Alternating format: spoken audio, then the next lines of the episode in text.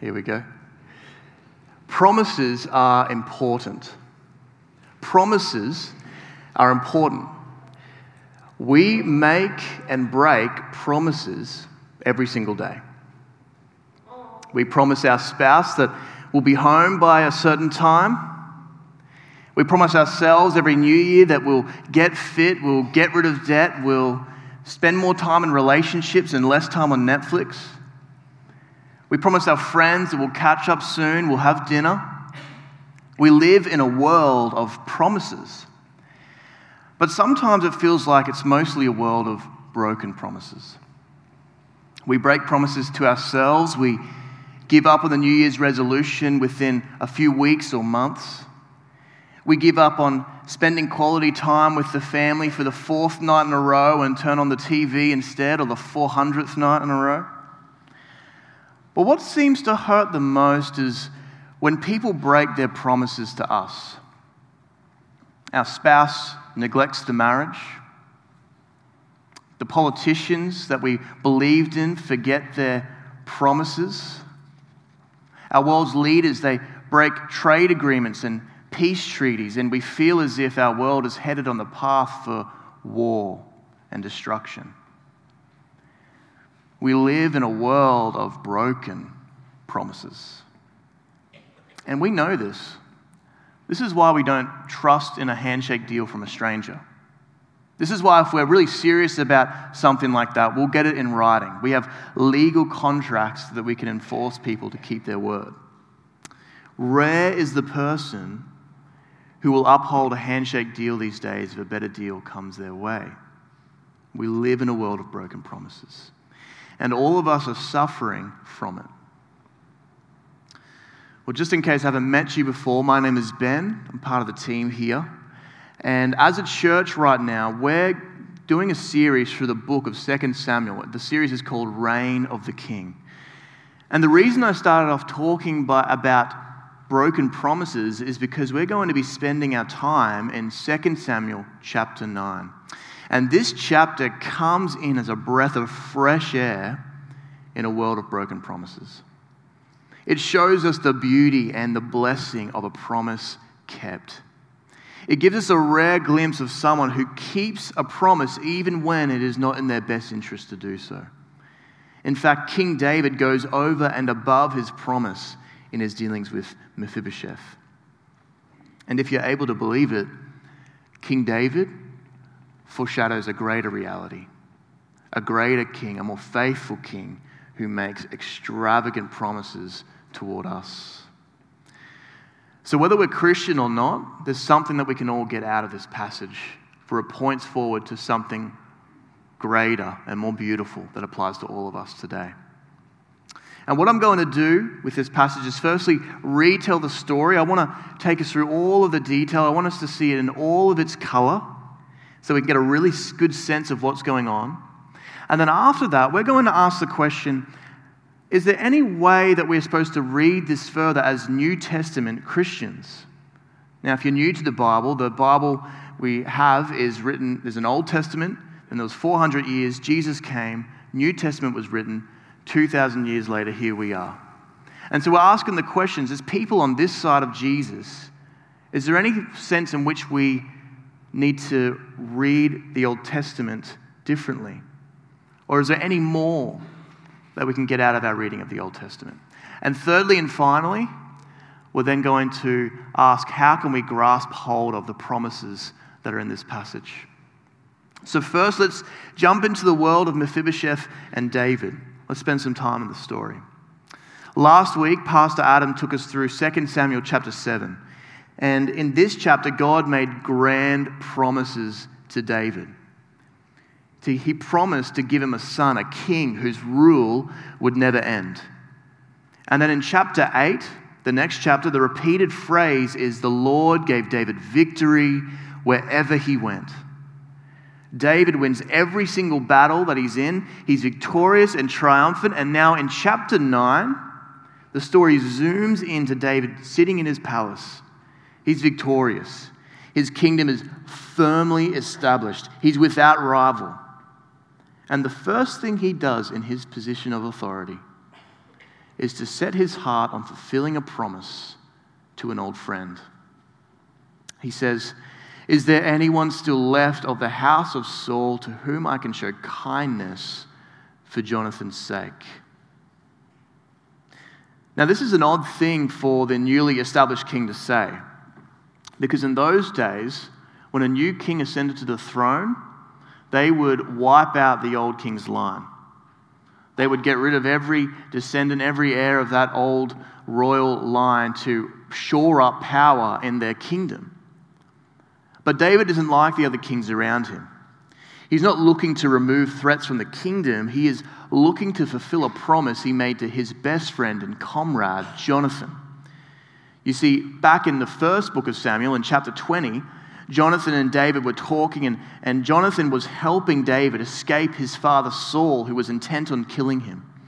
And Jonathan said to David in verses fourteen to sixteen, "Show me unfailing kindness like the Lord's kindness as long as I live, so that I may not be killed. And do not ever cut off your kindness from my family, not even when the Lord has cut off every one of David's enemies from the face of the earth." So Jonathan made a covenant with the house of David. Jonathan essentially asks that he and his family would be spared when David ascends the throne, because again, new kings would consolidate their power by killing off the old royal line. And it's important to note here that he made a covenant with David. This is an agreement more binding than a sentimental promise. It's strong, it's binding. But it's more relational and heartfelt and warm and loving than a mere contract. It's a binding, relational, heartfelt commitment. Just like marriage, for example, where two people come together to make a deeply personal, loving, unconditional commitment to one another.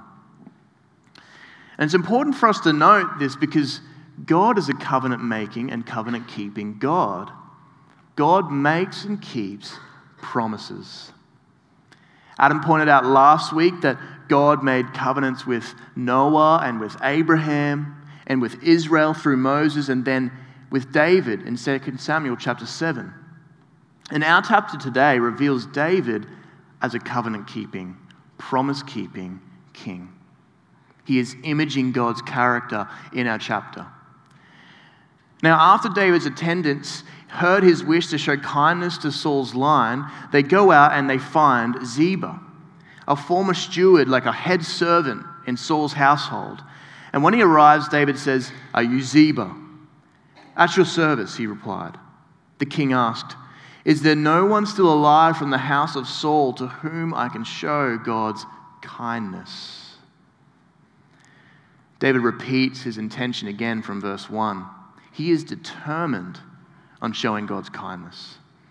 And the Hebrew word that's behind that here is chesed. Chesed. It's a very special word that can't really be translated by one English word. Here's a definition I pulled out of a Hebrew dictionary. It says, it means loyal love, unfailing kindness, devotion. That is a love or affection that is steadfast based on a prior relationship. Chesed is a covenantal word. What I mean by that is that it's a strongly committed, relational, heartfelt word. It's no surprise then that our covenant-keeping God loves to use this word to describe himself. When God revealed himself to Moses in Exodus thirty-four, he said, "The Lord, the Lord, the compassionate and gracious God, slow to anger, abounding in chesed and faithfulness, maintaining chesed to thousands." The God we worship abounds with this faithful, loyal love. And David says that he wants to show this love to the house of Saul. Now, this shows us again that David is thinking of his covenant with Jonathan, because it reminds us of language that Jonathan used when he said, "Would you show me kindness like the Lord's kindness?" Literally, chesed. But it also shows us that David is still feeling overwhelmingly blessed by God himself. Remember how Adam showed us last week in chapter seven that God promised David a son whose throne would never end? And in that same chapter, in verse fifteen, God promised that his chesed would never be taken away from this promised son. And David bursts out into a song and a prayer. He was, he was almost speechless over the fact that his son would experience God's unfailing love. And he wants to ensure that Jonathan's son does too. And this highlights an important truth for us. When you experience the loyal, faithful love of God, you cannot help become, but become a kind person. If you want to be a better person, first, go and sit at your Heavenly Father's feet and meditate on His faithful love towards you. Let your heart, the eyes of your heart, see His unending smile over you who have believed in His Son, Jesus. That's where we begin, because at the heart of Christianity is covenant. That is, committed, heartfelt relationship. I think we move beyond this in our culture because we're told that we need to be successful and that if we get the right steps and we work hard enough, we can get there. So we think steps and checklists can get us to our goal. We prefer a tidy program that guarantees results. But relationships aren't programs. In a healthy relationship, you cannot control the other person. It's not like with my wife, for example, I can just get a few steps and I know every time it'll make her feel loved. I need to continue learning her all throughout her life and loving her. So this means that when it comes to God, we cannot make Him do something for us. We cannot make Him give us the life that we want. But I guarantee you that when you put relationship with God at the center of your life, you will grow and develop into a better person because you cannot be around God's faithful love and remain unchanged. You cannot spend time in God's presence and not become more like Him. This is part of the reason why David is just overflowing with love, with a desire to love his old enemy's house, to love Saul's line. Let's get back to the story. So Ziba answers the king, and he says, "There is still a son of Jonathan. He is lame in both feet." "Where is he?" the king asked. Ziba answered, "He is at the house of Makir, son of Amiel, in Lo Debar." Now, I'm going to make a confession here. I don't like this Ziba. It's a worrying sign that he offers up information to David so quickly. Everybody knew back then that new kings would decimate the old royal line as quickly as they could. And Ziba seems to have no qualms in offering up information about his former master's grandson, even though Mephibosheth was the most immediate threat to David's kingdom because he was next in line to, to Saul's throne. In fact, I don't think it is a stretch for us to think that Ziba is trying to gain David's favor for his own self-interest. He makes it very clear that although he was loyal to Saul's house before, he is now David's servant. When David addresses him, he says, "Your servant." And where we get a really good picture of his character is later on in Second Samuel. This is where we get a really good idea of what he's like. In Second Samuel chapter sixteen, Ziba betrays Mephibosheth by deceiving David. He lies and says that Mephibosheth was trying to take back the kingdom, but really it was Ziba who was who deserted Mephibosheth to try and gain David's favor. He is a man of self-interest, and he is approaching David like many of us approach God. He is approaching David under the disguise of humility in order to manipulate David. He doesn't want to serve David because he's a kind soul. He's trying to get something from the king. He's trying to get his favor. He's a man of self-interest. But what about Mephibosheth? What is he like? Well, twice in this chapter, he is described as being lame in both feet. This usually certainly meant death in an agricultural society, he wouldn't have been able to provide for himself. He was also excluded from the priesthood because of his disability. And while there is disagreement about the exact meaning of his name, there's two possibilities. Both of them have everything to do with shame. We get the idea that he is a shameful outcast. In fact, the place where he is staying, Lo Debar, literally means no place. Mephibosheth, once an heir to the throne, is now a lowly nobody outcast from nowhere. And he was destined to die in obscurity. But little did he know that he was about to learn the power of covenant and the blessing of chesed. So David has Mephibosheth brought to him at the palace. And Mephibosheth probably would have been carried in, completely vulnerable and helpless. He was crippled. And he would have thought this was it for him. I'm, I'm going to die. Now, can you imagine the fear? Can you imagine how tim- intimidating this would have been? Here he is, the son of the king's rival, being brought in on a platter. If I was him, I would have felt sick. I mean, what, what could you do in that moment? And when he arrives, he humbles himself dramatically, perhaps as a last effort to, to secure David's favor. He bowed down to pay David honor. Literally, the Hebrew says, he fell on his face and bowed down deeply. Bowed down deeply. And you can't tell in our Bible translation, but in Hebrew, his reply to David is even more emphatic than Ziba's. He says something like, "Behold your servant. Behold your servant." He absolutely humbles himself before the king. He thinks the king is about to put him to death. But he doesn't realize that he is not before the king. He is before the dear friend of his father. You see, in the first five verses, Uh, he was David was referred to as the king six times. But while he was talking to Mephibosheth, there is no more mention of him being king at all. The writer just refers to him as David, because Mephibosheth is before a friend.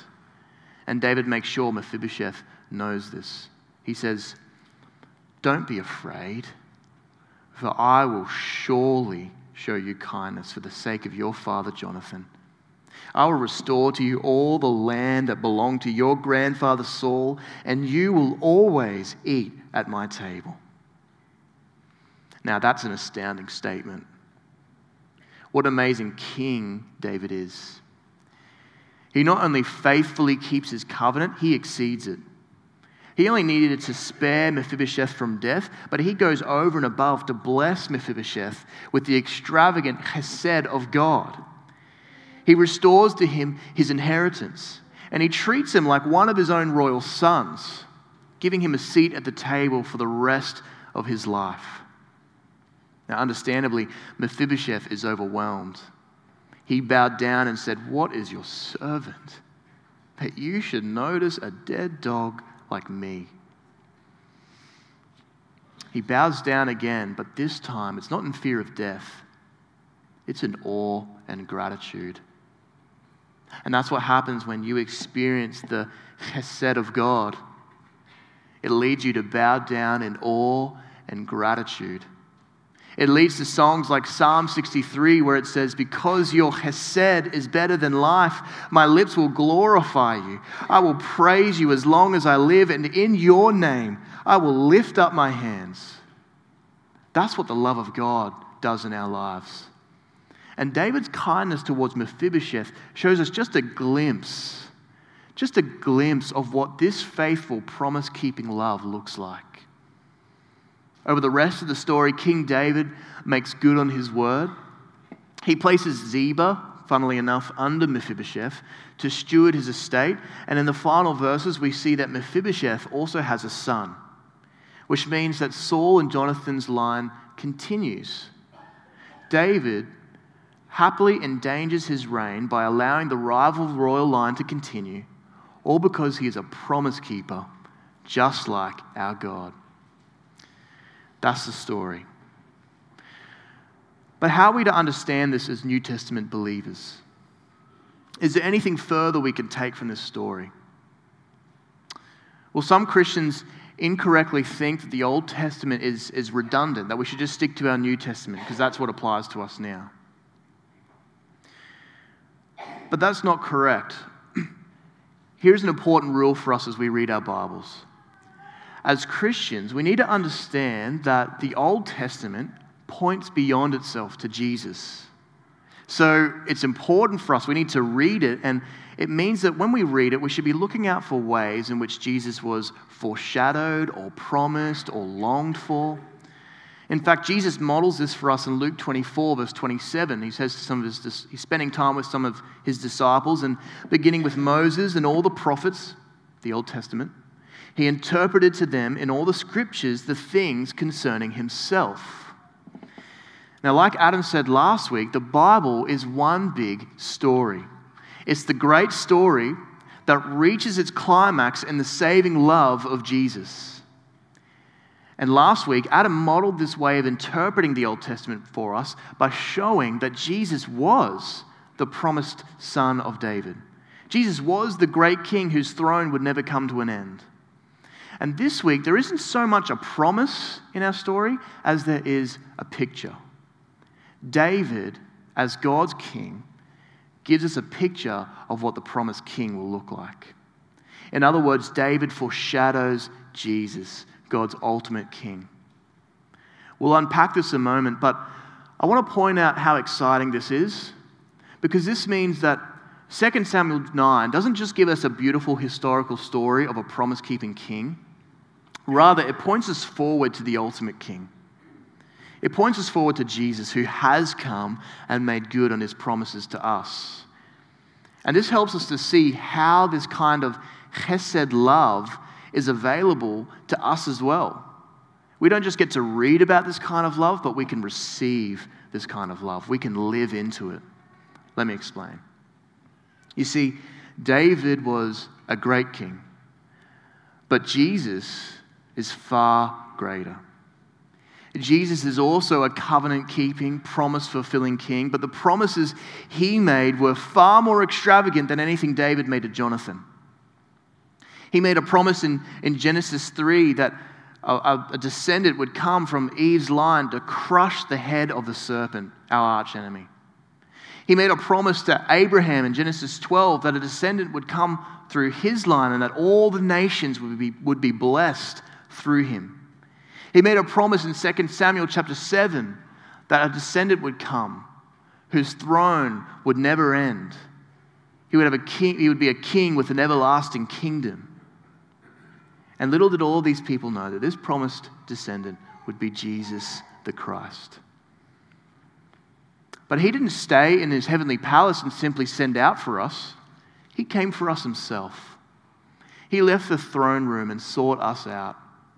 Jesus got down and dirty in the dust, taking on our humanity and living amongst our suffering and brokenness. Jesus gave us far more than anything David gave to Mephibosheth. He didn't just give us some land, he gave us himself. He died as a shameful, he died in a shameful, bloody, humiliating death on the cross to pay the penalty for our sins against the King of the cosmos. He did all that so that he could give us, people who would have been his mortal enemies, a privileged position at his royal table. You see, Jesus at the Last Supper with his disciples promised that they would feast with him again when his kingdom fully and finally comes. And in Revelation nineteen, we see a beautiful picture of a future feast in the kingdom of God. Jesus gives hopeless outcasts a privileged position at his royal table. And he goes even further than that still. Because we don't just sit with him at the table like one of the sons. We are adopted as sons. We sit at the table as fully fledged children of God. In Romans eight it says, "Now if we are children, then we are heirs, heirs of God and co-heirs with Christ." We don't even just share in a portion of the kingdom coming. We are co-heirs in it. And can you imagine what Jesus' inheritance looks like? We are co-heirs in that inheritance. This is what our great King has done for us. What an amazing King we have. He is a God abounding in chesed love, faithful, promise-keeping love. But how do we secure this kind of love? In this world, we long for this kind of love. We long for someone like this who will always keep their promises to us. But how do we ensure that we are included in this love? Well, this is where we take hold of the gospel promises in our passage. We'll do this by looking at how Mephibosheth secured David's love. Firstly, we should point out that Mephibosheth did nothing. He did nothing. He was favored by David because of the covenant David had made with his father Jonathan. He had nothing to do with that. Just like we don't have any control over the fact that God promised to bless the nations through Abraham. We had no part in that process. That's something God committed himself to do through Jesus, which is really good news because it means that no matter how far gone we are, we cannot mess up God's promises. He is a faithful, promise-keeping God. On the other hand, though, Mephibosheth did do something. He humbled himself. He could have tried to assert his right to the throne. He could have raged against David one last time before he thought he would die. But he humbled himself. And he actually provides a stark contrast to Ziba. Ziba tried to curry favor with David by selling out the family he was once loyal to. When David addressed him, he replied, "Your servant." But when David addressed Mephibosheth, the former heir to the throne got down on his face and said, "Behold your servant." You see the contrast? Ziba, in his eagerness to get something for himself, ended up getting a lower position than Mephibosheth. And Mephibosheth, who expected nothing, who absolutely humbled himself, was blessed beyond his wildest dreams. We need to humble ourselves before God's King, Jesus. And we must also know the consequences for rejecting his chesed. Even though he is kind, he is not weak. And rejecting his kindness will ultimately lead to judgment. In fact, the chapter after our story, chapter ten, illustrates this. Because in this chapter, David sets out again to show chesed. This time it's to the Ammonite king. But the Ammonite king rubbishes it. He mistreats David's messengers, and rather than repenting or humbling himself, he gathers an army to fight David instead. And this ultimately led him to experience judgment. He was defeated in battle. So do you recognize that Jesus is God's King? He reigns over our world. He doesn't need you to accept his kindness, but he wants you to. He wants to show you his love. And if you haven't already humbled yourself before him, I want to plead with you this morning to do that. I want to plead with you this morning to humble yourself before him and receive his steadfast love for you. He wants you to receive it. Will you come under his rule? Will you come under his kingship? And if you have already done that, you've already received that, then I want to encourage you to enjoy your relationship with God. Keep first things first. Christianity is about relationship. How are you giving time to this relationship? What practices do you have in place to help you continually meditate upon God's love? He is a promise keeper. He is generous and humble and kind, and he is calling us to seek him, to know him, to enjoy his kindness. So why don't we spend some time doing that now in prayer?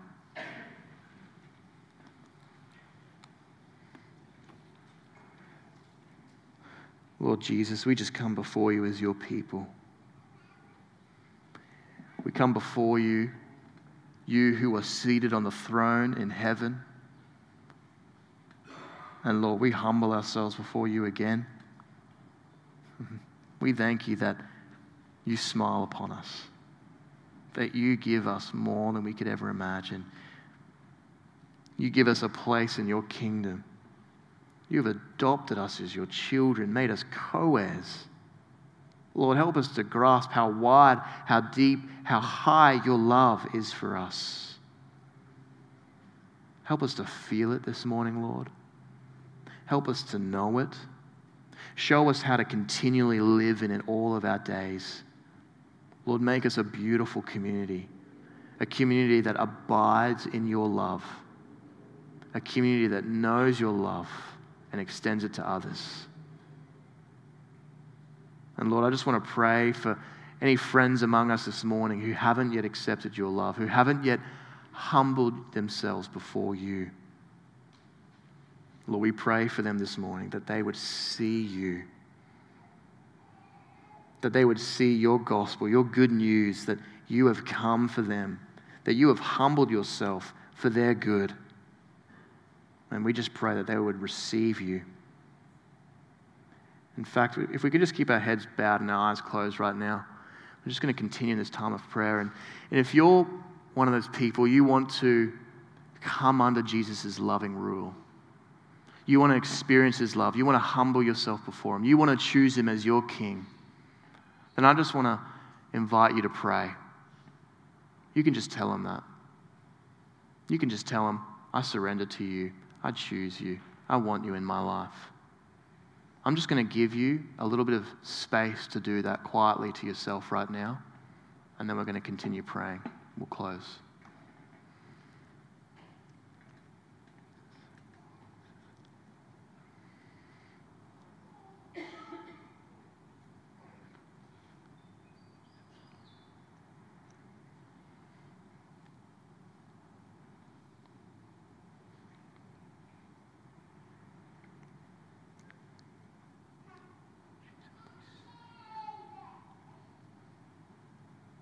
Lord Jesus, we thank you that you are a faithful king, a promise-keeping king, that you promise that there is therefore now no condemnation for those who have put their trust in you, that if we confess our sins to you, you are faithful and just to forgive us our sins and to cleanse us from all unrighteousness. We thank you for your love, and we're going to continue to worship you now in the service, after the service, and for all our lives. In your name we pray. Amen.